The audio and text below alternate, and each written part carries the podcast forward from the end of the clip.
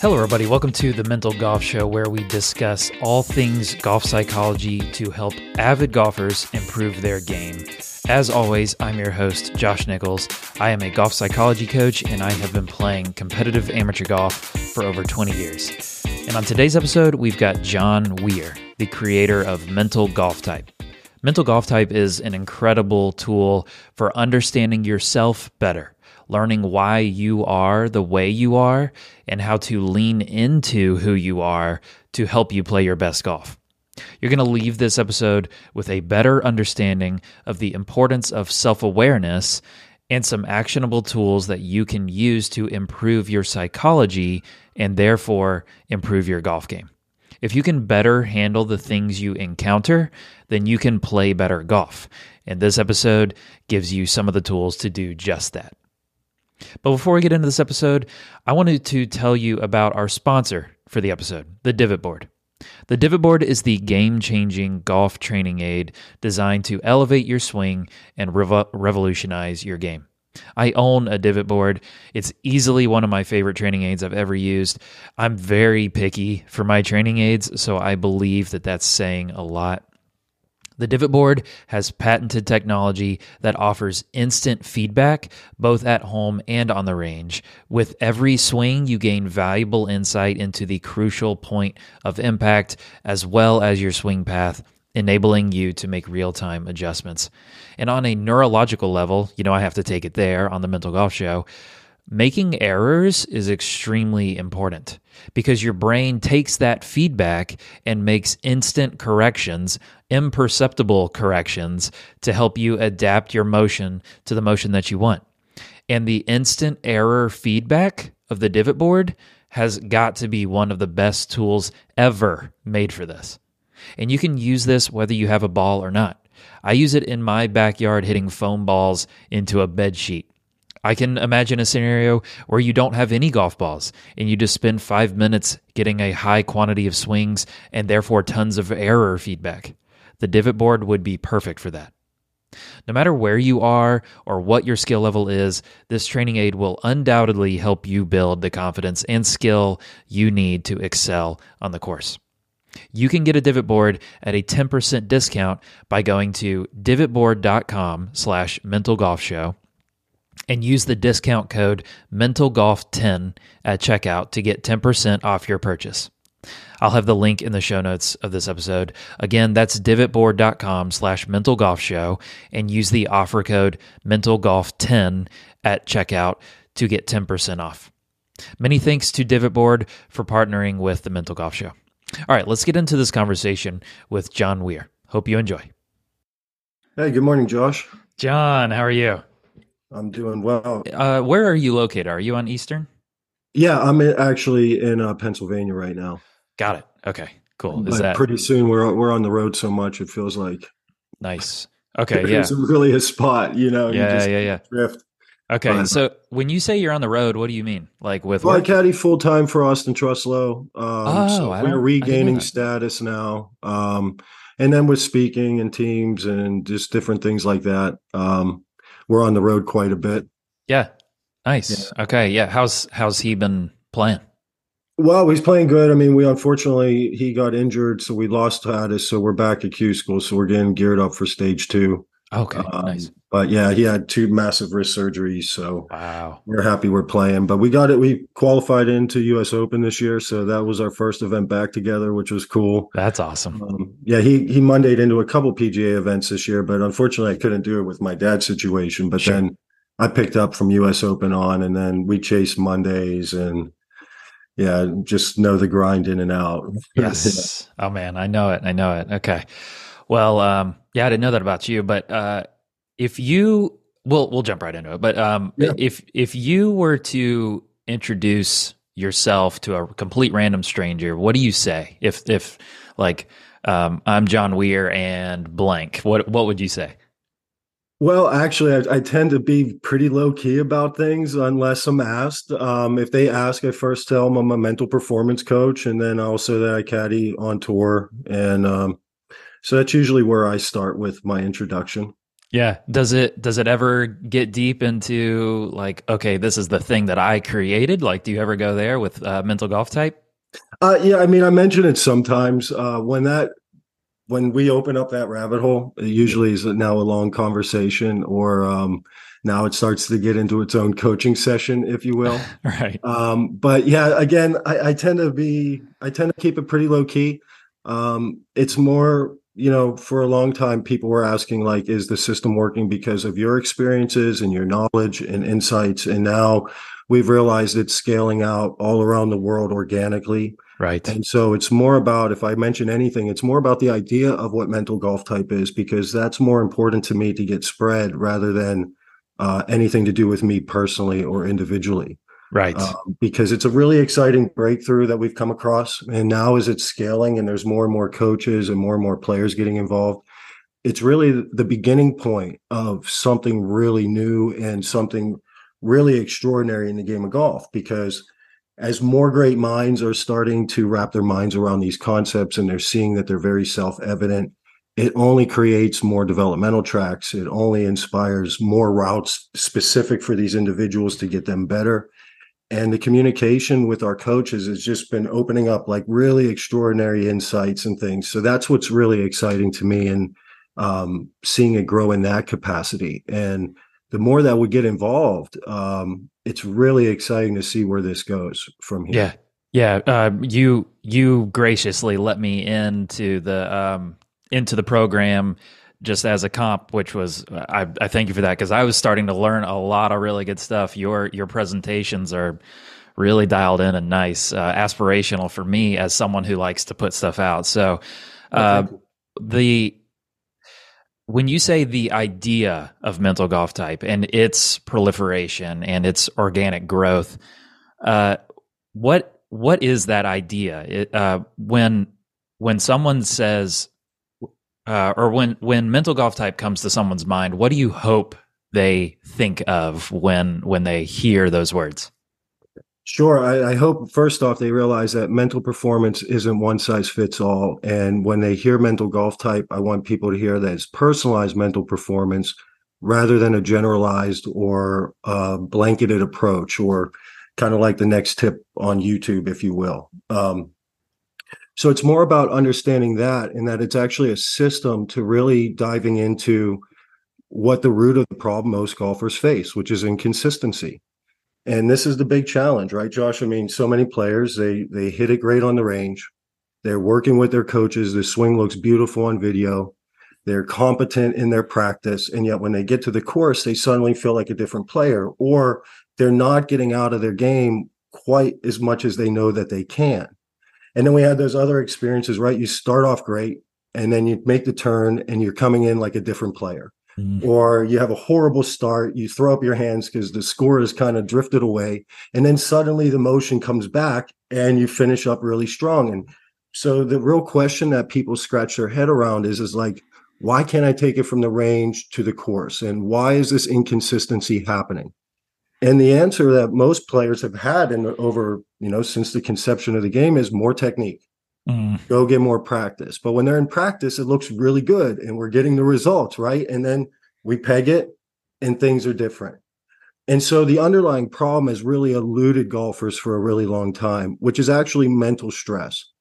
And it affects every golfer, every round, no matter who you are. And nobody can really fight their biology. And so what we're really hoping to bring to light is the fact that once you eliminate the mental stress, you actually get the best out of your abilities. Now, your abilities might be different than Austin, who I caddy for, and it's way different than mine, but we all have our own good and we all have our own bad, right? And when our swing breakdowns are happening, it's actually due to mental stress. The cortisol gets released into our brain it clamps down on the motor cortex and suddenly we start seeing the byproduct in our swing. It's we're tight it's off. If there's a lot of stress then we have big breakdowns. But the reality is is motion doesn't break down that fast. It is the mental stress that is causing the changes. And if anybody's taken any serious lessons or you're trying to rebuild your golf swing uh, I mean, an honest golf coach will tell you that it's going to probably be about a year to an 18 month process to rebuild the motion patterns. So how can you hit it great on the range, walk to the first tee, peg it, and suddenly perform different? It isn't the motion. It isn't that your technique is bad. It is underlying subtle mental stress that's the problem. Mm. And and this is this has just skirted our awareness because when people think of stress, they think of acute stress, right? So like if you're in an accident right. or you got some big calamity happen at work, right? We think of these acute stressors. Yeah. Same with golfers, same with athletes, right? It's the first tee. Like we have a young man teeing it up in Bermuda this week. He's 15. He's going to feel those nerves on that first tee when his name's called. That's acute stress, right? Like you're feeling your heart race, your hands are shaking, you are sweating more, you might need to go to the bathroom, whatever that is. But we know to attend to that, mm. right? Like it's really obvious. But it's more what inconsistency comes from and where those little breakdowns that are happening, plaguing you around and costing strokes is subtle stress. And so when we start looking at mental golf type, what it's revealed and what we've come up or figured out is your personality type actually is connected to your stress response and your reactions to stress are predictable based on your hardwiring. Mm. And so it's a way that we can elevate our awareness to go, whoa, I'm using my mind improperly. I'm stressed and a looming swing breakdown is coming if I don't change this. And it's amazing that we just apply some simple little tools that are based on your brain, your brain relaxes. Now suddenly there's freedom of motion. And so if I'm sorry, it's a long-winded answer. No, but man, this is awesome. mental golf type, it would be one. It's the solution to inconsistency because it's going to reveal what you do and what you do when you're stressed. And when you think of most mental things, it's about fixes. It's about trying to correct a problem. We focus on your actual strengths. So we identify your strengths and now build it around that. Mm. And it's it's personalized and and that's really the way that we can get to the core of the problem with every player and and the thing about revealing your strengths is it also on the other side of that same coin reveals your weaknesses right so on to every letter of the mental golf type the personality type there's an opposite right and mm-hmm. and is it by default always if i am an i the uh, E is my uh, natural stress response, or or maybe explain that to me. Sure. So the personality is a pretty complex thing. Sure. So the way that we've set up and what we have right now with level one is the foundational program that will introduce you to the four facets of our mind and the dichotomies. So we're all born with the knowledge that we're either right-handed or left-handed. One will be dominant through our whole life and one's going to be inferior. Now, I can certainly develop my inferior hand. Like, for example, when I played basketball, I had to learn how to dribble with my left hand. Mm-hmm. I got pretty proficient at it. However, it's still not as effortless or as smooth as playing with my right. So, everyone at home could listen to this right now. If you take out a sheet of paper, sign your name with your natural hand, with your dominant hand. Notice your performance, notice the results. Most people would probably describe this as smooth, effortless, easy. The results are clean. It's what you wanted. Now put it into your opposite hand, sign your same name. Notice the difference in performance. So it's more tedious, it takes more work, more concentration to produce mediocre at best. Okay. What we don't armed with or aware of in our life is that our minds have four main facets our energy, our perception or how you focus, how you make decisions or evaluate the world around you, and how you prioritize your time to get things done. And like our handedness, our minds are set up with a dominant and an inferior. So in level one, what we're doing is we're introducing the, it's not generalized, but more of the mm. broader overview of building the vocabulary, the underlying um, concepts of concepts, the mind. Yeah. So that we can actually have a, a better dialogue and a more specific, like when you talk about focus, I mean, that's such an intangible idea that it could be anything. Mm. But now we know our brains focus two different ways. And so what we would do is key our players in on what your natural strengths are, because again, it's easier for you. I mean, think about the zone. You never got off to playing in a really good round of golf and go, wow, that was hard. Mm. Right. The, the, the thing that is, it's so easy. You scratch your head and you go, why can't I do this all the time? Well, on those days you stumbled across and were using your strengths and because you're using your strengths and your brain is relaxed, you had the best out of your technical ability and were able to succeed. Mm. Now, as we start going into level two, which we're going to probably put out this year, level two nice. starts diving into modes of operating. And you'll find that everybody has all things. And yes, if you're an introvert, you do have positive extroverted qualities because Carl Jung identified that there's a constant truth. You're always engaging in the outer world and the inner world at the same time. So you're going to have a, a positive and negative side of both. And we're always gathering information and making decisions about mm. that. Mm. And as we look at uh, modes of operating, it gets even more scary specific, and it's pretty spooky about seeing those progressions in and out of stress. Mm. Um, so again, level one is is kind of the first building block, but even just these core concepts, I mean, players are just lighting it up, and yeah. it's so simple and so easy. Uh, for example, on your point of extroverts and introverts, it's just even the power of talking versus not talking. Mm. So extroverts, they process their thinking by verbalizing. They're hardwired designed to put their energy out. So we just take kids out there, even young juniors, and have them talk out their shots if they're an extrovert. What is your plan? What do you want yeah. to do? And them simply talking out their shot, you could see on the focus band, their brain lights up green, it's relaxed, and they stripe it. Mm. Now, if you tell those same kids, you should be serious and focused out there and get quiet. Why aren't you being, uh, you know, paying attention or involved? Those kids uh, will take this next shot and they struggle. Mm-hmm. If you have them shut up and not talk, they get internalized and the stress starts building up, and you're just going to see a constant change and breakdown in their motion. Crazy enough, you just pull the same kid off and say, Hey, let's talk it out. What do you want to do? Tell me what you want to hit. Boom, right back. Mm-hmm. Same thing we show with the introverts. Introverts are hardwired designed to conserve their energy. You'll see this with players like Tiger Woods or Justin Rose they're not real outgoing or expressive. They're conserving their energy. Their stressors will come from the outside world or when they get too caught up in the environment. So again, you have an introvert, they should be processing things through quietly in their mind. But how many coaches will interject there with that introvert and go, hey, talk it out? Now, mm-hmm. as they mm. talk, they step in, they're actually stressed and they'll start performing poorly.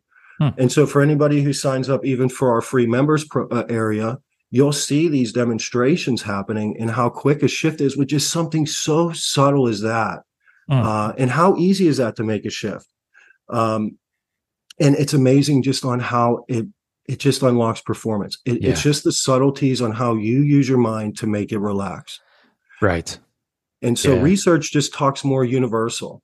So again, sure the question I looked at is, is okay, if universally we know stress is breaking down your motion and changing your focus, changing your decision making, your energy usage, and actually how you prioritize getting things done. Mm. Well, that's a pretty big thing to focus on. Mm. However, what stresses you, Josh, is going to be way different than me, and my reactions to that are going to be different. So again, universal keys us in, but now we got to get into some of the subjectivity and personality type actually reveals that.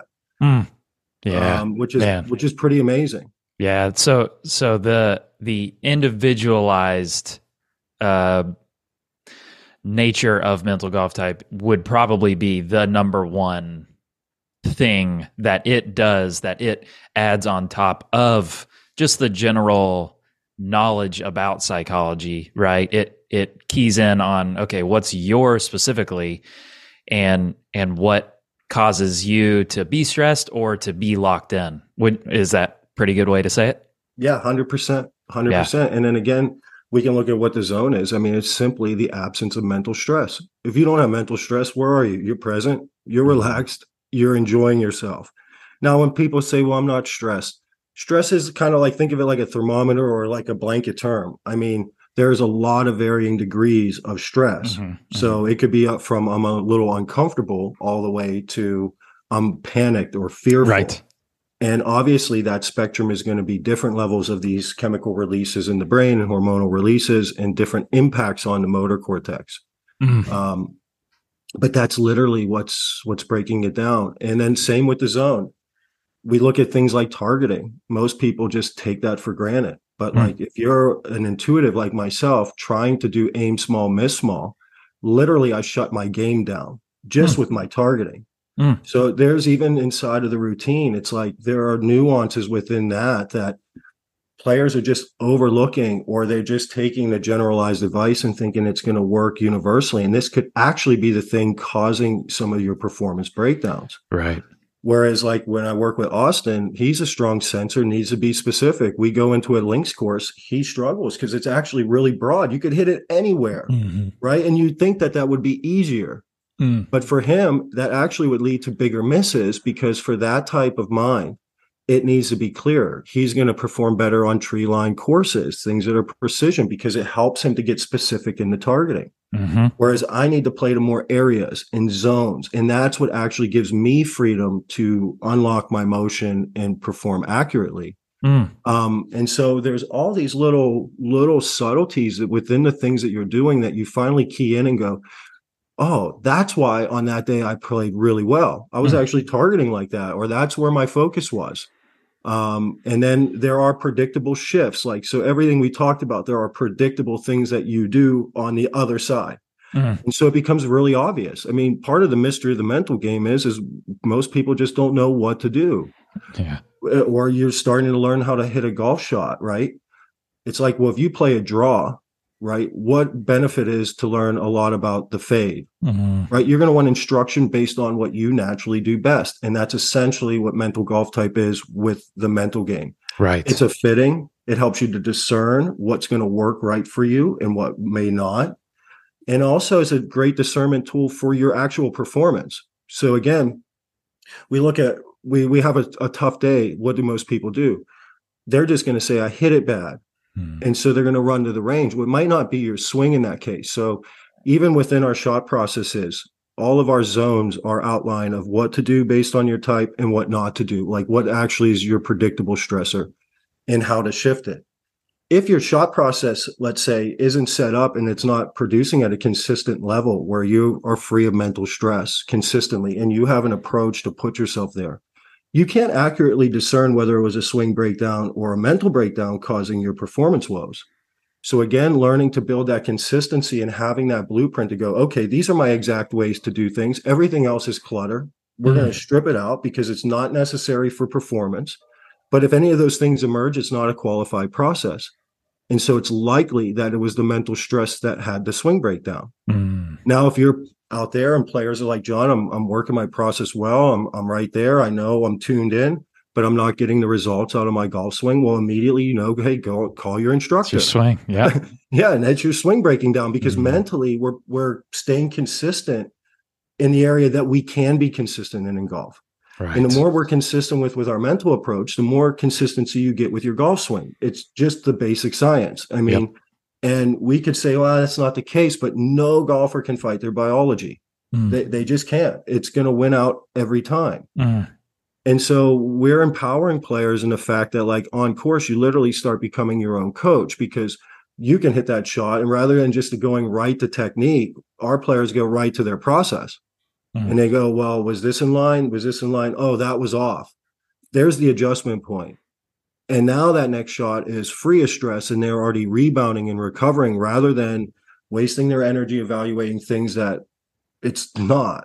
Right. Yeah. And then let's say this the routine was there. They go, oh, I must have just not uh, released the club or oh, I just need to do a little bit better job staying in posture, whatever. And there's no emotional reaction. There's no frustration. There's simple cause and effect and adjustment right there. And players over time just shrink that down so quickly that it's just catching correct. Yeah, yeah, yeah. Right. It it becomes much more second nature than um, I'm having to wonder after every single shot. Was that? I, I thought I went through a good process, but you you didn't know the process for you that you're supposed to go through, or like you said, our default is usually I uh, I uh, flipped flipped my club at the bottom. Well, your swing, like you said, doesn't break down that quickly right? It's almost more often, more likely your mind in some way. So I guess my question is um, is the way we talk or are talking about stress is it's um, inherently a bad thing or a negative thing is is that true am i coming away with that correctly is would you say stress is always bad or unhelpful well, I do think that there's a difference between, let's say, competitive pressures and stress. Okay? okay. So I think every athlete likes the competitive pressure and being in that arena, right? And there's a difference when we're there competing versus self-defeating. So I would think that stress is sometimes self-defeating. We're getting in our own way, mm. right? It's like we're not being able to bring our best. But yeah, there are when most people think of stress, they tend to think of it in a couple ways. Good stress, right? Yeah, um, I got into the event. right. Okay. Well, now I got a, some good stress, right? I got to get prepared. I got to go perform well. I got this. Then you have bad stress, obviously, accident struggles, things like that. Appropriate stress, you you qualified for the open. You're, sure, you're on the yeah, first yeah, tee, yeah. right? Your name's being called. That's appropriate right. to feel your body going. And then they think of it inappropriate, right? Like you have the temper tantrum after a shot, a little inappropriate or different. Sure, things. sure. So there are various stress. I mean, in performance, though, I, I think it's different with pressure and stress. So that's kind of how I make the distinction. Right. Um, so yeah, I hope that answers. No, that I, I get it. it uh, and it is it's a little bit like nitpicky, splitting hairs on what does this word mean. But when someone encounters uh, nervousness, let's say something we all encounter, depending on the level of importance or the consequences, potential consequences of the thing that we're about to play in.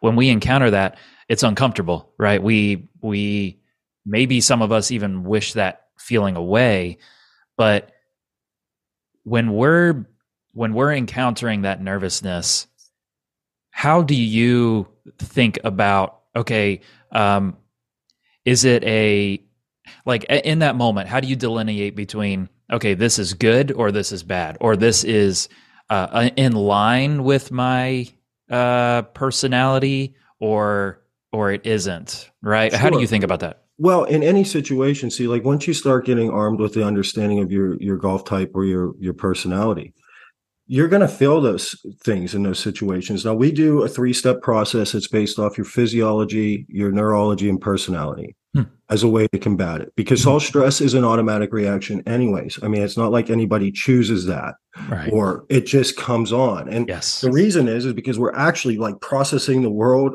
Like when it gets into your, what the things that you're aware of in your conscious mind is actually like a second to a second and a half delay of reality. So mm-hmm. your brain has already processed it through the first two filters. Your first filter is, is your hardwiring or it's a binary system. Is this mm. a threat or is it not? Yep. Okay. Yep. So an easy way of answering that, if you're viewing the situation as a threatening situation or you have a big consequence, it's typically a negative type of situation. Okay. Um, because again, the stress response will happen to real or imagined threats. Right. Okay. So that the subconscious will fire it off. So as soon as it comes into your awareness, you're already reacting. So what mental golf type helps you to do is is you'll know predictably that if you're stressed, your mind's going to go here. Well, you can start overriding that by actually taking control. Like let's just go back to the targeting example. I'm on the first tee and I'm like getting really precise or I'm feeling that. I can take charge by now going, okay, I actually need to set my zone. Now, once I set my zone, my mind has a little ease up, mm-hmm. right? Mm-hmm. There's a relaxing because I'm actually putting it into my right hand, if you will. Yes. Rather right. than my inferior, right? I see. And so what we're doing is is we're taking your predictability and actually shifting it. So it's not teaching you to do new things. It's actually teaching you what you do. So again, if you start doing that, you'll find you can perform in pressure situations better by aligning it and actively taking control and doing things based on what you do best. Right. Okay? And okay. that's what you want to consciously take charge of. I also think that a lot of players mislabel um, nervousness. Okay. Uh, everybody gets it, but like even like I do a lot of public speaking. It's the number one fear that people have in the world. I mean, it's no different than getting up on the tee shot. You're there, eyes are on you, and you have to hopefully articulate, right? Mm. Well, the heart's beating, the adrenaline's coming through. One, think about the difference. Like if when you're nervous or you're excited, like think about like you're really looking forward to one of your bucket list golf courses and it's the night before you get the butterflies you get your heart racing and we call that excitement so mm-hmm. again mm-hmm. it's listed as it's defined differently mm-hmm. we could have the same physiological feelings and call it nervousness well even just the label will apply a positive or negative connotation to it we tend to reframe it into performance energy. What it really is, is it's all systems go. This matters mm. to you. Your body's getting you ready to go. You're getting pumped. Everything's tuning in. Your mind is tuning in. Your senses are increasing. It's actually your performance energy. Mm. And in those big moments, we we often tell the players like these are privileged to feel this. Like we're working hard to feel this. When we're feeling this, we're really making big movement and then again, so that reframe right there changes it. Okay, I'm excited. This means my body's ready to go. Mm. But again, with all of that going on, we have to be aware of where our mind is. And now that's where we want to make sure we're consciously taking control and aligning things to our strengths. Right. Um, yeah. So, but we have, like I said, a simple three step process. It literally rewires your brain and creates new neural pathway to create the relaxation response in its place. So as we get the reaction, we're going to respond. Mm. And again, we respond through our body, through our neurology, and our, our, our personality to send three different signals to the brain. Hey, I'm cool. no cause for alarm here. Right. Like I, I got things under control. It's not a threat. It's not a threat. Right. right. And yeah. now what we're doing is, is let's say, even if you just did those three steps and it wasn't perfect, you're still desensitizing that old stressor. You're literally uprooting it and creating a new neural pathway that's not only built like to create a relaxation response, but it's built to what you do best. Right. And okay. that's where it gets desensitized. And pretty soon you're just building out the habit of your own peak performance state. So mm. now we're going to continue work on, on technique, right? That's going to continue to take you to a different level overall as a player. But what most people don't overlook is is you have a scoring window or what we there's like a scoring variance based on your average. Mm, bell we don't look yep. at handicap, we look at like a 10, 10 round average. Okay. Get 10 round 10 scores, average get the average of that. Let's say it's a 75. Well, next time you peg it, you can't really expect to go out and shoot a 65. That would probably be beyond the, the range. That 10 mm. shot window is going to be like, hey, on a great day, I'm going to shoot 70. And on a poor day, I'm going to be closer to 80. Now, if you don't have a good mental game, you got variance way up and down this board. Mm. With consistency in the mental game, what you're going to do is it's going to determine your performance that day. Your technique is going to determine your overall level as a player, your overall skill set, but your mental performance will determine what you do that day. And the more consistent that is, the more you're minimizing your scoring variance. And you're going to get a lot more consistency out of what your technique is. Mm. And so yeah. when you're desensitizing the stress and we're adding these components into it, you're going to have way more consistency across the board. And a game gets a lot more fun and it, it's just a lot more enjoyable yeah. Yeah. when you're paying a lot of money not to be stressed and actually get out of your game what you've been putting in. Exactly. Man, that's well said. Yeah. Uh, something I like to say is, the purpose of the mental game is to give your physical game the best opportunity to show, right? It's not to change your physical game. It just you have a skill that you have built through practice, through experience in tournaments and court and and playing. But your mental game allows that to be accessed. Like you said, it's just biology from like signals sent from your brain to your body, right? That's the mental game. Is that right? Fair yeah, to say, hundred percent. And and just people don't realize those effects. I mean, I a lot of the research we've done, I looked at is in a lot of the military. Um, they're really invested in getting things right. They have the highest stakes in their performance situations, right?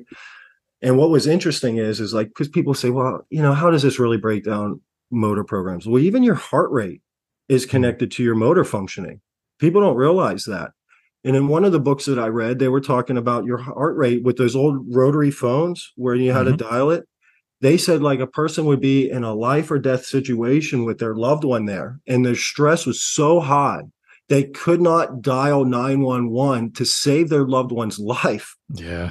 Now, that's that is crazy motor breakdown. Yeah, we right. don't tend to get to that point, obviously, in golf, thank God. Yeah. Um, but even like the higher your heart rate gets, it's going to break down your motor functioning. Mm-hmm. And then again, think of the example. If I put a balance beam on the ground right here and I ask you to walk across it, there's no threat. There's no consequence. You get on it, walk across, probably jump. You could turn around, do all kinds of different things. I don't know. Take, take Sounds the pretty same hard. balance beam though Right. Put it across two buildings with a busy street below. Okay. Same board, same beam, right? it should be easy. Just go walk across. Same technique. Same yeah. technique, right? You walk all the time, but really think about how your movement would change as you approach that beam going over the road. Mm. Again, there's a consequence, a real one there. So you mm. would see a major breakdown in the way our motor, people would probably crawl across it. Some might not even be able to get to it or even put their foot onto it, right? right. It's just, we would shut down. Mm. You get down onto the ground again, street level. What's going to be with your walking ability? Stress mm. is gone, walk normal. This is happening with the golf swing the same way. Now there's some people like in the skyscrapers, as guys, I got those old pictures. They walk across and eat their lunch on those beams, but they're not experiencing the stress or the fear. And so the motor functioning is there. You look at those urban climbers, they do the same thing.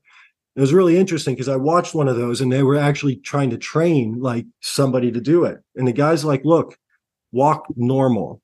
It's just like walking across this, right? And he was trying to train the same thing. This guy's like, oh, I, and and you just see him inch across. Mm. And yeah, you're you're a thousand percent right. Mm. Your brain with these chemicals won't let your best come out. When your brain's relaxed, now your physical body can perform. Mm. It's your mind runs your brain, your brain's running your body. And so That's if well that said. chain of command is off, you can't put it to the lowest tier and expect the body to perform because it's it's only the student, really. Right. Yeah. Yeah. The um the I, I believe it was you. I think it was a video I saw of you talking. Uh, and and if it would if it wasn't, forgive me to the person who did say this. But you're um, the I think you were talking about a roller coaster. A roller coaster is neutral, right, by mm-hmm. nature, and um, or uh, d- does this sound like something you've yeah. talked about? Okay, the yeah. the roller coaster is neutral, but how we respond to it and how how we perceive it as a threat or as a fun thing is what changes it from neutral to great or bad, right? Threatening or exciting. And and a round of golf is neutral, right? A golf course is neutral. The golf course isn't doing anything doing anything to us, right? A golf ball definitely isn't doing anything to us. And uh, other people's their their opinions of you are neutral until you respond to these things differently. Is that is that fair to say? Yeah, 100 percent. So a lot of people make, I guess it would be an error in thinking like it's this outside person, it's this outside thing creating the stress. And yeah, it's not actually the roller coaster creating stress, or that's not what's important. It's our own internal responses. Mm. And again, where where mental golf type or personality type comes in is you start learning what your response is. And then again, going back to earlier, we again with the strengths, just like stress is specific. Most people, they don't understand their actual gifts either. I know that sounds really weird, but again, we don't really take on the world from a personality perspective. We take, we delete, distort, and generalize all the time. And so the things that you naturally do great, we tend to make the assumption that everybody does it that way. Mm. Or everybody does it. Like we aren't seeing like, wow, no, this is actually a gift of mine. And so really tuning in and understanding like what's your natural strengths what do you actually do best it's mm-hmm. it's a really powerful thing to start identifying in yourself right. because again we we just make that assumption and this is where errors in communication happen with coaches or players or parents and their kids uh, we're making the assumption you're seeing the world the way i do mm-hmm. but there are actually 16 different like biocomputers if you will and so even if we're arriving at the same decision, we're probably coming at it from a whole completely different perspective in getting to that place. Right. And so even just tuning into your strengths, this is what you do best. It, it's something that gives you that confidence now to go out there and do it because it, it's what you do. Mm. And it, it's why it works for people too, Josh, because again, it's it's just keying you in on hey these are the strategies you have used in the past that have always been successful for you in any endeavor in life right. So let's start learning to apply this more and be more consistent here, and you're going to find everything else is going to fall right into place. Mm, yeah. So so with awareness of your mental golf type, your personality type, your own gifts and strengths, how uh, when you're instructing a player or coaching a player, how much are you instructing them to be aware of even like as basic as just those four letters or uh, the general concepts of your strengths. How how much should that be at the level of our conscious awareness as we're playing? Is that something that you try to get players to think, or do you try to help it blend into the background of their mind? Uh, I mean, as far as their shot process goes, I mean, we're making that dedicated, conscious efforts all the time till that is the grooved habit. Right. And then, yeah, we're trying to make them actually aware of all things. So you can't transform your life, have a breakthrough in your game without awareness, right? So mm-hmm. first thing is, is to go and progress through the learning process. You've got to get aware. Now, this second stage of learning sometimes isn't fun for people because you're starting to become aware like okay this is my strength but you're not in a habit of doing that all the time you're more in a habit of probably playing in a lot more stress so you're mm. also becoming aware of that mm. Early on what we're trying to do is is i'm raising the awareness of both sides because actually it's really successful to see your struggle and now correlate it to where your error was mentally right so once you're aware of that, it's actually a big step forward because you're you're now aware. It's kind of like the Wizard of Oz, and you pull the curtain aside. Now it's like your mind can't go back there. Now we're just going to keep progressing, and so that's part of it, raising the awareness of both. And so a lot of that comes from you know post round evaluations and diving through the successes as well as the struggles, and actually comparing them now from this lens. And again, mm-hmm. it's predictable and it will be there. Context changes or content changes, but the context is always the same. Mm. Um, is their mind is predictably going to this place versus this place. Now, in coaching, some players need help with having the outside observer being able to identify that for them too. Um, but everybody can do that on their own with some awareness and and elevating that. Beyond that, like once they have like their routine in place and they have some of these things in in check, my job is I take them on the course and I put them under the most excruciating, demanding situations that they'll ever face in golf.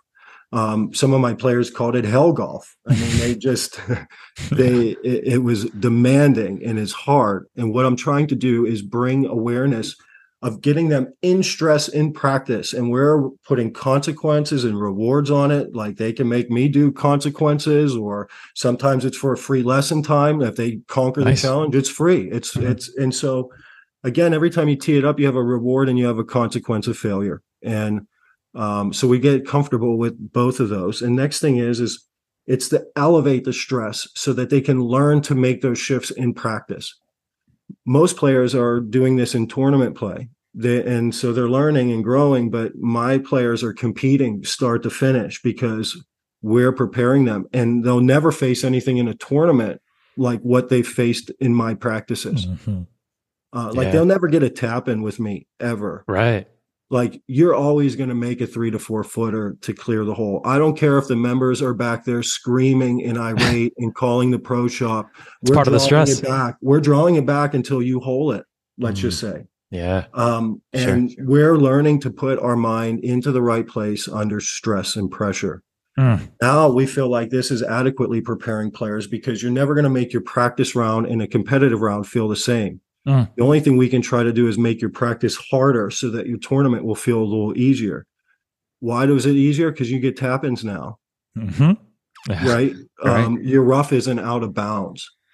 It's not a 20 yard penalty, right? Where you're pulling back 20 yards or going through things. Like if my players have driving issues, we're going out onto the course and we're going to play really tough things with demands and constraints on their driving. Mm. And then again, if they they're not successful, I'll let them go through a little bit, and then I'll watch. If they're not succeeding, now I'll give a little intervention. Now I'm working it through. We'll see the change in the performance, and then let's say the last three holes, it's back on them mm. to now demonstrate and to go back in and have a new test period. So it's usually kind of observe, instruct, and then let's see what we're retaining and testing right. it. Yeah. Um, and so that's kind of where we're at, but it's it's always a focal point. Um, but typically you'll start when you hear the language with your students, you just go right to where the root right. of it is. And then again, we're reinf- teaching the education side of the stress. This is what you're actually doing. And this is again what's creating the problem. This is what you do best. Now let's start working this in. Once they get it, now we start testing it and we just keep making it to it's rock solid and we know it will hold up. Right. And and with the with the overarching uh, idea of you're not mindlessly going through this stress. You are we're opening up the can and and saying this is what you're experiencing. Don't run right. away from it. Don't bounce. Don't ignore it. Don't distract yourself from it. This is what you're experiencing because the knowledge and awareness of what you're experiencing is your first line of defense.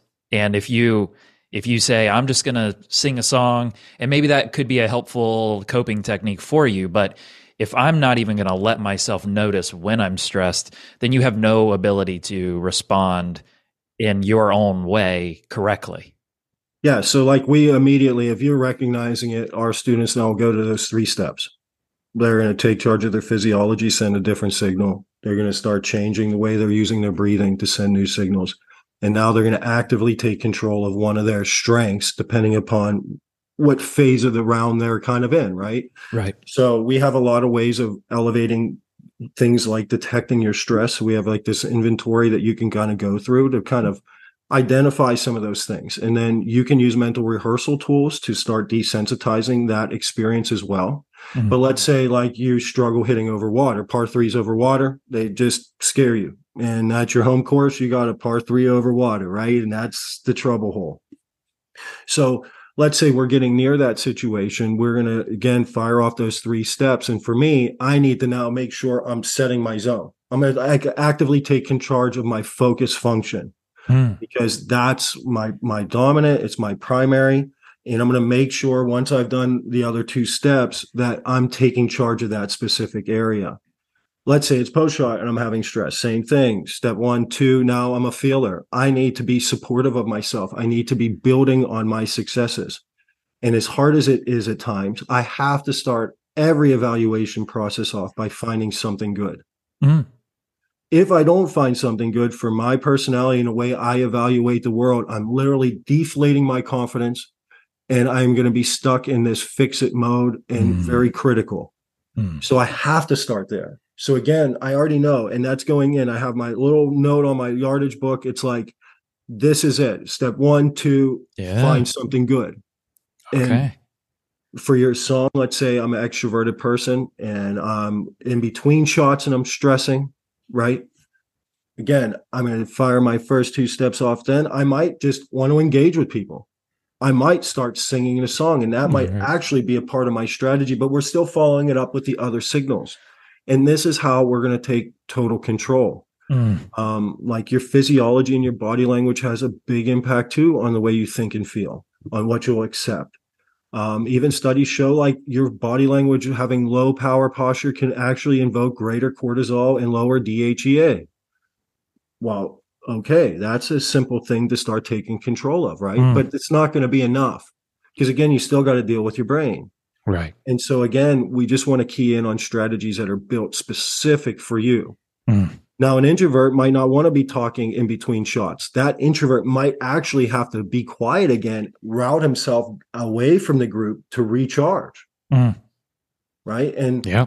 And so um, unless we know this, we we really don't know which strategies will actually work for us. Yep.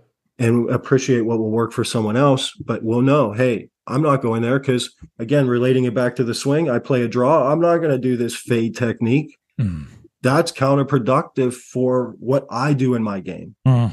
But I can appreciate that guy hitting the fade. That's cool. That's a cool drill. That looks great, you know, mm. but that's not for me. Now, hmm. mentally, we're starting to get that discernment again right. because, hey, I can say, I can't aim small, miss small. That's not for me. I'm not going to play to a spec. I'm an area player. I need to engage my target a lot more. So I need to watch more of like Cam Smith versus Xander Schauffele Hmm. Like when you watch Xander's routines, Xander doesn't look at the target. He's a strong sensor. Most people say, hey, you got to stare at the target and react. 75% of the population of the golf world doesn't do that well. Hmm. And you'll see that on tour just watch on tour. Watch how many guys will stare at the target for longer than two seconds at a time or three seconds, even in their routine. Tiger mm-hmm. has an eight second routine. He looks at his intermediate spot twice. He sets to the target, and after that, it's all intermediate. Xander Schauffele looks at it in his 11 seconds, maybe for a half second. Okay, they're not reacting to anything. Mm. But you look at all the disconnects on why people are inconsistent. 75% of the population is told, hey, go react to the target. They mm. stripe it in their practice. They go to the course. Now they're trying to react. okay. It just, it, it, it's not only it's stress producing for their brain, which will break down their swing, but it's opposite of even how they're practicing. Mm. Yeah. And and like just that alone, okay, it sounds so simple, so yeah. so like well intended, but that can actually right. hurt the game of 75% of the population. Yeah. Yeah, and and at one of our as as coaches that you and I are, but most golfers encounter a coach on some level, even if it's not their own. They hear advice from a coach or a swing coach of some kind. Uh, our our bias, our own view of how we do it, tends to paint everything that we say, plus also what we put out. Uh, you know, in you know social media content by nature has to be generalized, sure. but the general population takes all this advice as gospel for me, right? Because that smart person is saying it, it must be right. And every golfer must be experiencing it this same way. And and that's where mental golf type is so valuable because it it you can interpret what people are saying and say, okay, yeah, that's valuable. Okay, that's not for me. That's like keep on scrolling, right? Correct, hundred percent. And yeah. we've done all this with focus band and biofeedback techniques and we we've tested it and, and like going to the thing I was mentioning about Schauffele and things and not engaging the target. Um, we have a concept called the focus line, and that it was totally opposite, Josh, what I had read prior in so many books. And to your point, one of the reasons I had a struggle in academia was they said expect a really low success rate, like an eight to ten percent success rate over the life of your career. Well, that completely demotivated me to want to follow those types of modalities. But it makes sense when you start looking at personality level because what we actually tend to do in life without this awareness is we place our model of the world out there. Yeah. And that's why when you look at that low success rate, I mean, I think the largest percentage of like a personality type might be like 12 to 15%. It's very so low. there you're starting to see why like that might work for some people. Sure. Why this route didn't work for people. And again, when we look at coaching or parents and everything, same thing. We put our own model out there. Mm. I think what we're trying to do with our coaching world, uh, the ones we're working with, is turn them into chameleon coaches. So rather than putting our model, we have that there. We're still honoring that, but we try to put the model of the player out there. So we're gearing everything around what they do best how to communicate best to them, how to best educate them, how to get the most out of themselves. Mm. And that's when the real magic starts happening. I mean, the success that we've had is way greater than that eight to 10%. I mean, it, I've never had a player leave service. And it's just no been organic growth. Wow, um, that's awesome.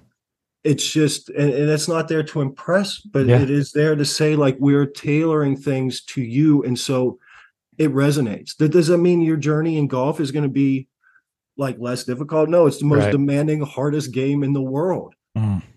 But you now have your blueprint to help you navigate these ups and downs so much better. If you're having a struggle, you know how to address your brain. We can know how to coach and guide that player to where they can have some peace and actually now be productive. Mm. Um, it's been powerful. And I mean, we this this has just been um, an obsession of mine for almost now 13 14 years since we got onto the mental golf type track mm. and just to bring home this point we left and moved from california and just went to florida on a vision after a phone call i had when we were doing a lot of this initial research and investigation with players and one of the swing coaches i was working with sent me one of his top guys he was a, an amazing player, won mm. five times in his SEC program, missed tour by the old system by like a shot, or mm. maybe it was two, like right there. Ended up going to talk to a famous psychologist, and he was struggling. And the psychologist noticed, like what good psychologists do, pick up on patterns and goes, Hey, I'm hearing just tons of negative speculation and it's just always like these doom and gloom speculations about the future and what if this is going to happen and all these things well intended advice he goes why don't you turn this into a positive? Let's start practicing expecting good. Like, what if it worked out for you? Right. Sounds good, right? Like, Yeah. okay, found a pattern. For the next three years, this player tried to implement that type of advice on the course with his shots, speculating about his results, all these different things. He made three cuts out of 36 events. Was so embarrassed at his last round, he didn't even turn in his card, was like at the brink of quitting. Mm. So here's a tour level player, can barely make a cut now. What had changed? I mean, we can't say his motion per se. So I was talking with him and we were starting to go through his modes of operating for his personality type. His stress mode, okay, his least developed mental function, the thing that has got the least attention in his whole life, his most weakest mental muscle, okay?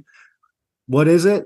Extroverted intuition or speculating about the future, verbalizing anything positive or negative. Okay. So, Mm. like, but most of the time, because it's their stressor, it's catastrophe stuff, right? Like Yep. doom and gloom. Anxiety, what worry if about the this is going to go down? Yeah. He was trying to apply it at a positive. Okay. If that positive, or we could just shift it like that and apply that same thing, if it would have worked, it would have worked. It didn't. It was still his stress. It was still his least developed function, literally made him almost quit the game. Mm. We started flipping the whole thing. We got back into his number one, which was working a lot more linear a lot more step by step, working one to two to three to four is going to take me to my goal. We did that in his shot process as well. We actually eliminated most target thinking. It was more of a linear, hey, good aim, good move, it will result. And this is aligned with how he is practicing. Within three months, he had his first pro win. He literally just took the vice grip off his brain Mm. with a couple simple shifts because he goes, look, he goes, holy shit. Well, sorry. You're good. holy smokes. Yeah. You know, like I have been in stress my for the last three years. That's he's like, that's exactly how I've been playing golf. Mm. That was it was so extraordinary to hear that from that level of player and to see that even if we tried to shift well-intended advice and just turn it into a positive, it literally destroyed his game. Mm. Wow. And that's not any knock on that psychologist because again, we we're just not coming from this perspective yet. Yeah. We made a simple shift, aligned it to what he did great, what his number one mental function was, and his performance came right back. Mm. That was enough. Then I honestly, Josh, I had this vision. I've never met Mike Bender, never talked to Mike Bender. And I just knew about him from one of the swing coaches I worked with would send his son to Mike. And I'm like, you know, if Mike was getting, if they're sending their son to Mike and they're a swing coach as well, Mike must be Yeah. way up there. I had this vision, Josh. I'm like, I'm going to work with Mike Bender and I'm going to really develop this and roll this out with them. There's something here. We literally, my wife's wild enough and crazy enough to go along with everything. She's the best. we packed up and moved to Florida. I mean, we drove to Florida. Wow. I ended up getting a house at Heathrow's right next to where Mike was at. And the stars aligned. And sure enough, I got an interview to go in and talk with them. And it worked out. And from Wow. there, it has just been amazing from working with pros to juniors from all different walks of life, from all around the whole world.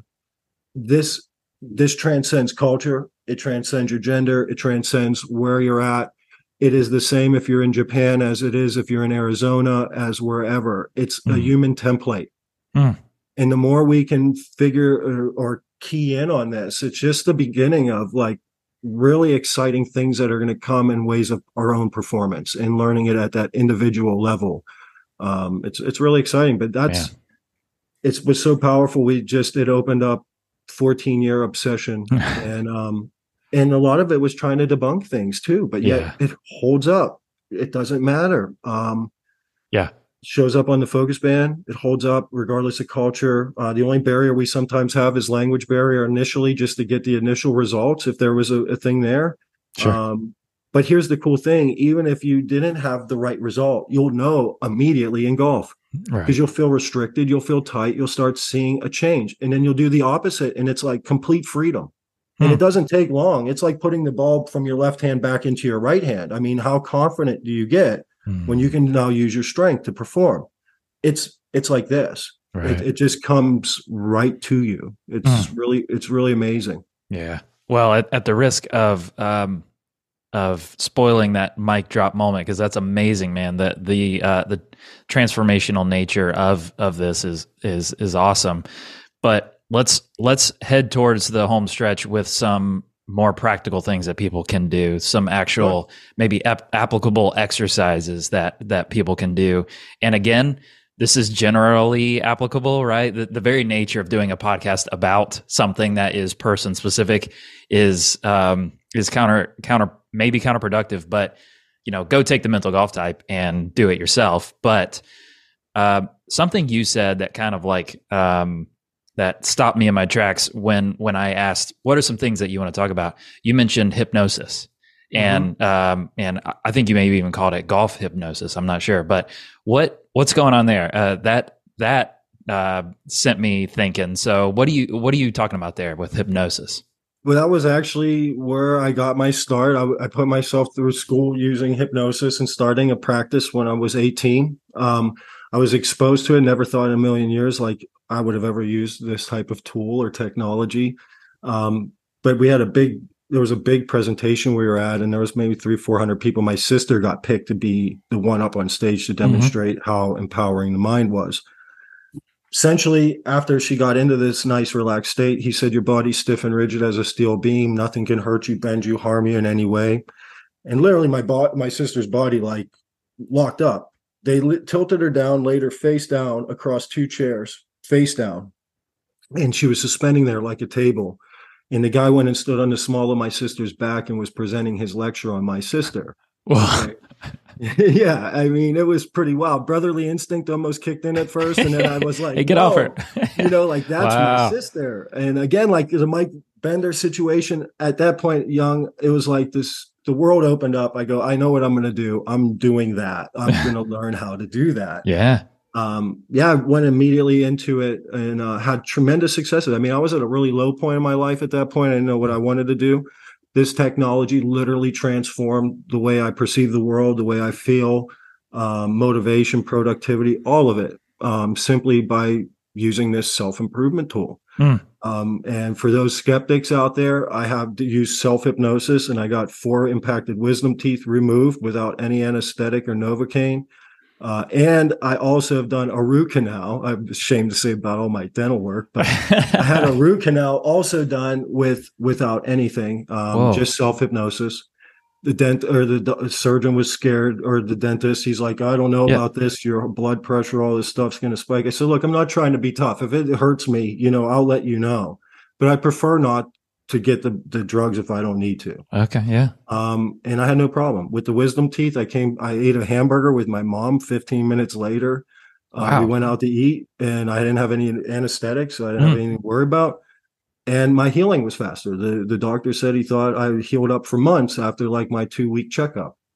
Uh, I know that's not golf world, but that's kind of like a, that was one of the solidifiers for me too. Like going through that, I know like, wow, there is some real power here. Mm. Um, and so hypnosis isn't all the wooey stuff that people think about the movies, the control, all this stuff. That's all misconceptions. Hmm. Literally, we have four predominant brain waves beta, alpha, theta, delta. Beta is full awareness, delta is unconscious sleep.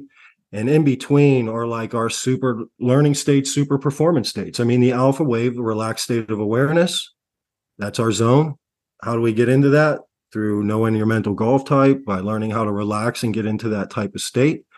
And we have theta. Theta is kind of like just in life, uh, when you're getting really active, vivid dreams, like when you're laying in bed in the morning on a Saturday morning and you're not getting up, or as you're drifting into those those really deep dreaming sleeps. That's theta. Mm. But alpha and theta brain waves are what you're predominantly using as a child. It's when you're soaking in information. Our brains are just absorbing things like a sponge and we act on it. Think about the big feats of learning children make versus adults. Okay. They learn language from just processing sounds and absorbing things, the movements, all the gender roles, social roles, all these different things that we're not sitting down showing them flashcards, giving them presentations, trying to itemize it like that. They just soak it up. Mm. Now, as we get to be older, we develop that beta rhythm. that beta rhythm is our conscious mind essentially. And its primary job while we're in that state is to judge, evaluate, and critique everything that we're exposed to. It's a defense mechanism. Will this kill me? Will it not kill me? Is this safe? Is it not safe? I mean, it's constantly going through this this analysis. Very limited part of our brain. So if we're in beta waves and we're trying to improve our self-image, which is kind of resonates at a different vibration or a different brainwave, mm-hmm. um, we sometimes get met with that that wall. Let's say you're going to use an affirmation. Uh, I'm confident off the tee, but you've been struggling, right? Mm. That hits that wall. Goes, no, it's not. No, you're not. Mm. You think of that last round, right? Your brain gives you all that reference. I can do it. No, you can't, right? that that beta wave is going to stop all incoming information will only allow things through that are congruent with your self-image mm.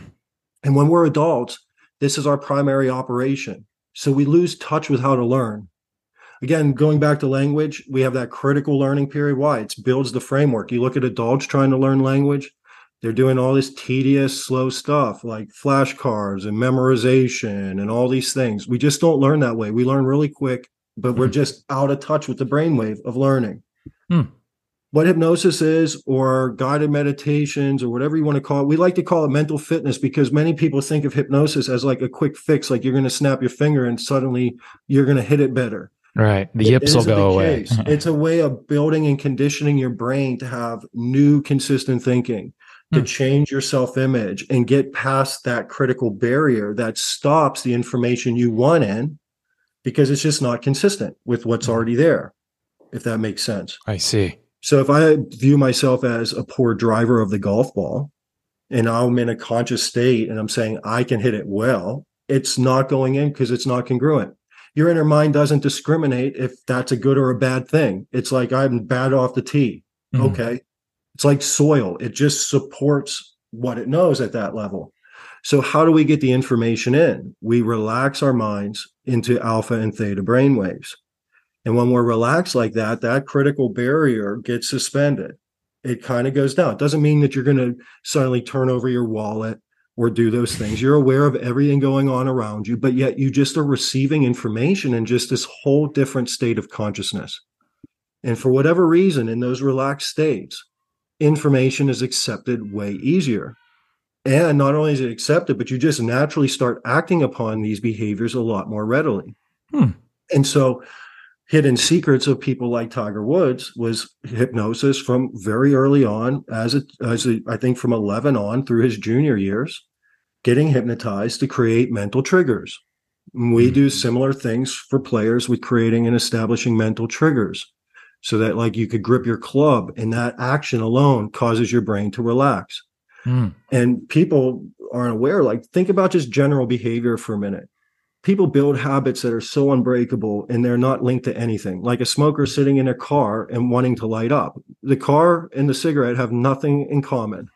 Yet I sit in the car, I light up. I sit in the car, light up. I sit in the car, light up. Pretty soon it's there. You just think of the car, boom, I, I'm ready to light up, right? Yeah the same thing can happen with people's golf games. We can condition our mind. When I grip my club, I feel confident. When I grip my club, I think of success. When I grip it, I'm instantly relaxed. Now, you do that over time and at that state of consciousness. This is like a child. It's absorbing and you just act on it. And you might not consciously be aware of it even happening, but you grip your club and you suddenly are feeling good. Mm. You're relaxing. And over time, this becomes really powerful neural pathways. And so you can change your self image this way. You can accept new ideas more readily. You can condition your brain for certain behaviors. Um, so it's a super powerful, useful tool. And we have a bunch of different things throughout our program now where people can experience that and just sit back, relax, and create success. And um, it's it's a really powerful way to accelerate things in your life. And and this is a um, a like coach led thing. It's not a something I would learn for myself necessarily. It would be this person is knowledgeable and experienced and maybe even certified. I don't know, but um, can lead me through this process that allows me to be more receptive to things. So I, I, I always tell all the people all hypnosis. This is what I used to say back then. All hypnosis is really self hypnosis. There is nothing with the like a person who's a hypnotist is essentially a guide. Okay. Sure. they're guiding and directing you to be able to relax your mind and sustain that relaxed state. So here's the the caveat: you can definitely do it on your own, like I was doing with the dental work. Mm. Um, it's it's a little different though, or where it's more challenging is is you're having to sustain the state and kind of give your mind the same directives. Right. So again, you're relaxing. Now you start thinking, well, what's happening to our brain waves?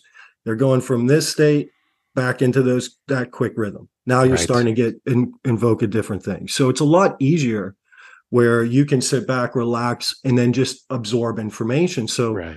typically when I work with a person, I'm not trying to you have your answer. Most people know what they want to do. They have it. The, the challenge is, is just getting it into the brain where they're acting upon it. Right. And so I'm like a feedback mechanism in those types of sessions. Okay. I'm feeding back to you what you've mm-hmm. told me that is what we're really trying to get accomplished. Mm-hmm. Uh, I might say it a little bit different in ways, but it's essentially just feeding back and, and keeping you in a state where you can receive the information. That's where audios are helpful, um, things like that. When I tend to do my own like self hypnosis, let's say it's it's usually something really simple. Let's say I was getting ready for a public speech. I'd say, you know, when I have that mic in my hand, I'm at my best when I have that mic in my hand, my thoughts are articulate, they're clear, my best flows out of me. And I'll just put like a couple little ideas like that in there. And then I'm visualizing or trying to get into the experience of what that would be like rather than trying to direct my brain with an affirmation or suggestion. The best affirmation, if you will, it's called an auto suggestion. If you're going to just replay one, is every day and in every way I get better and better. This was uh, created by Emile Coué. He was a French physician in like in the 1800s and like had all these tremendous, I don't know if you call them healings or mm. medical recoveries. And he gave them the mental prescription to say that to themselves two or three times every 30 minutes. Hmm. Every day and in every way, I get better and better. Now, if you want to sit activity at home, sit at home, start relaxing, close your eyes, have nice controlled breathing. Once you feel yourself letting go, allow that thought to just kind of roll around mm. every day and in every way. I get better and better. And then set and then see if there's an echo, you know, see if the, your mind sends you back a picture, an image, a feeling, and then cast it back out again. Every day and in every way, I get better and better. And this mantra is so powerful because even if you're going to use an affirmation, that's the only one I really personally use. Mm because your brain can't reject that idea. Okay. When we create a thing like I'm a confident off the tee, my brain can say, no, you're not. Mm-hmm. But the brain cannot reject that type of suggestion. Every day and in every way, I get better and better because in some way I improve today. And my conscious mind is now seeking these things out. Right. And it, it doesn't matter because psychologically it's still growing. And what's cool with the subconscious mind it's like if you hear a politician talk, they go, Yeah, we need change. They don't tell you ever specific because they know as they say that, your mind will make it specific. It'll make your change, mind will right. bring that change that's important to you. And that's mm-hmm. how politicians can really attract thousands of people in a speech because they're really not saying anything, but they're saying something personal to you at the same time right. by nature of those words. So when you're saying every day and in every way I get better and better, well, if you're working on your chipping, your brain is naturally thinking of that. Mm. It just comes up in the background. Mm. And it's a wonderful um, way to be able to really train your brain. Yeah.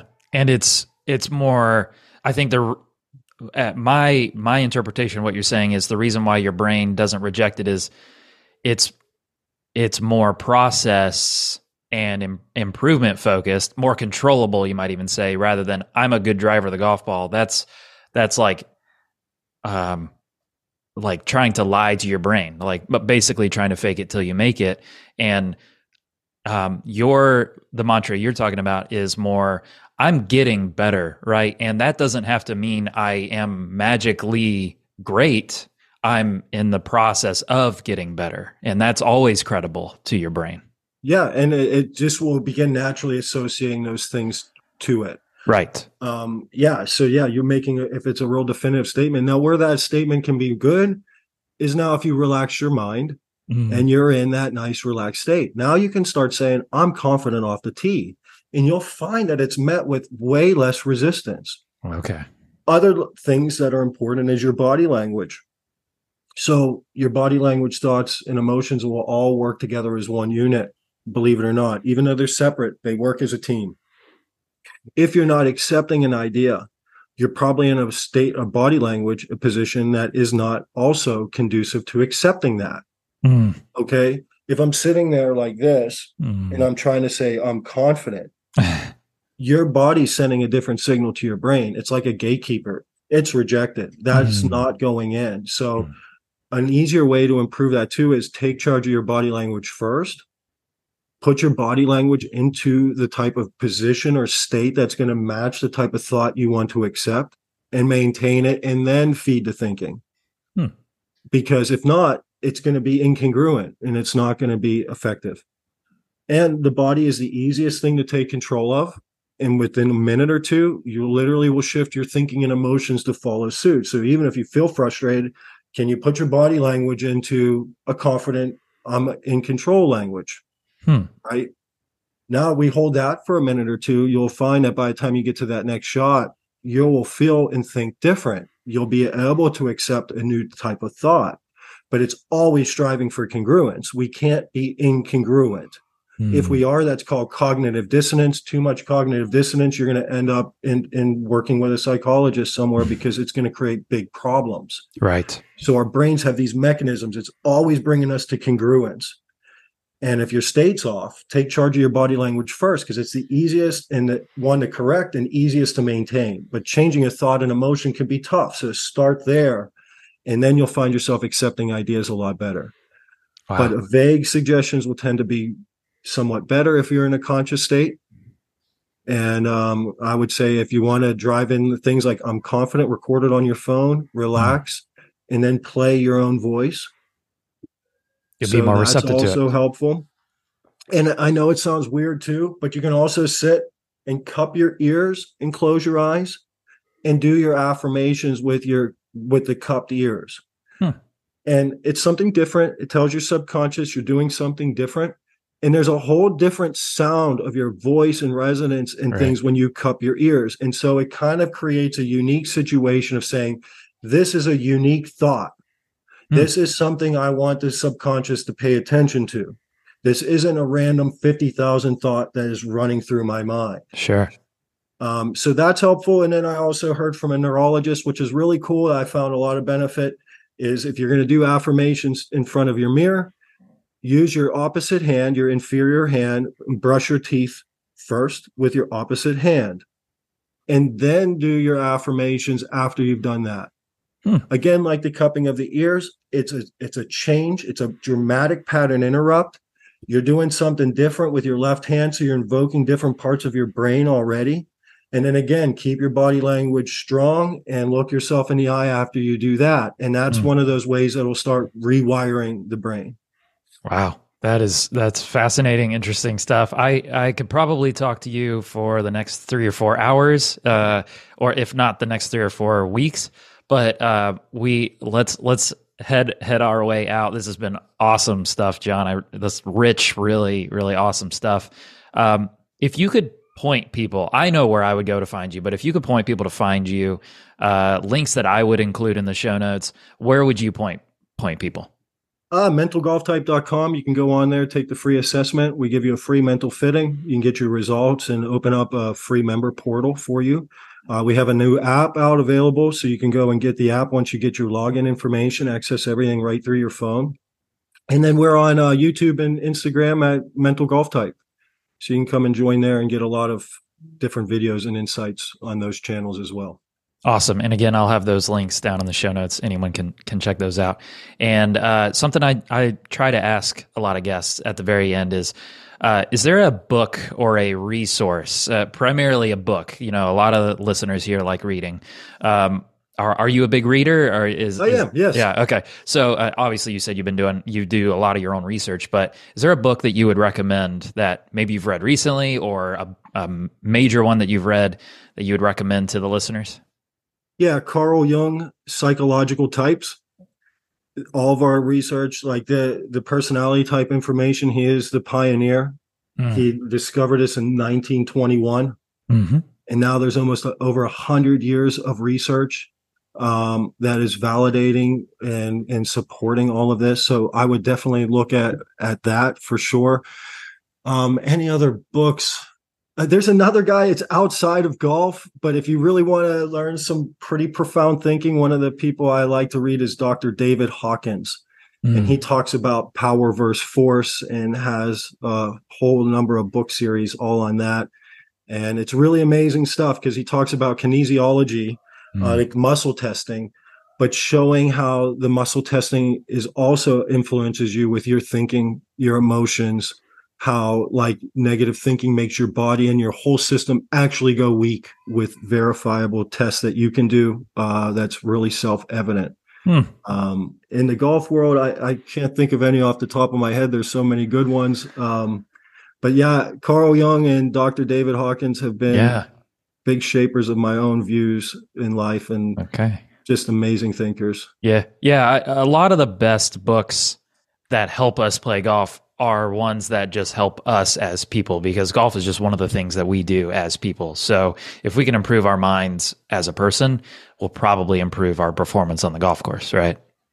Yeah, 100%. I yeah. mean, golf's a microcosm of life. I mean, it exposes you. Uh, it's it's challenging, um, but yeah, anything that we can work on improving ourselves, and essentially that's what mental golf type's going to teach you. You're going to learn lifelong empowering skills that you can go apply in your school, your work, your day to day life.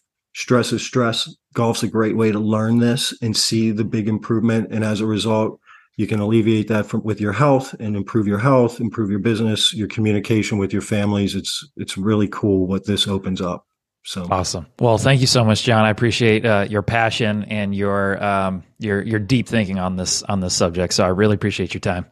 Thanks for having me on. I really enjoyed it. All right, everyone. Hope you learned a thing or two about why it's so important to know your own personality and how that's not actually always as intuitive as it should be.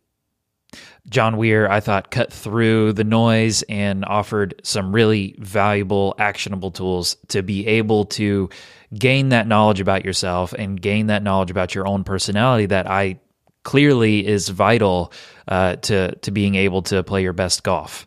Right? I I think I have a tendency to uh, do what is supposedly right for everyone, but not everyone is the same right? There are um, dozens of variabil- variabilities, variations in different people's personalities, and um, mine is different than other people's. So I have to know my own personality and lean into it. And I thought John Weir and Mental Golf Type is just an awesome, uh, awesome way to do that.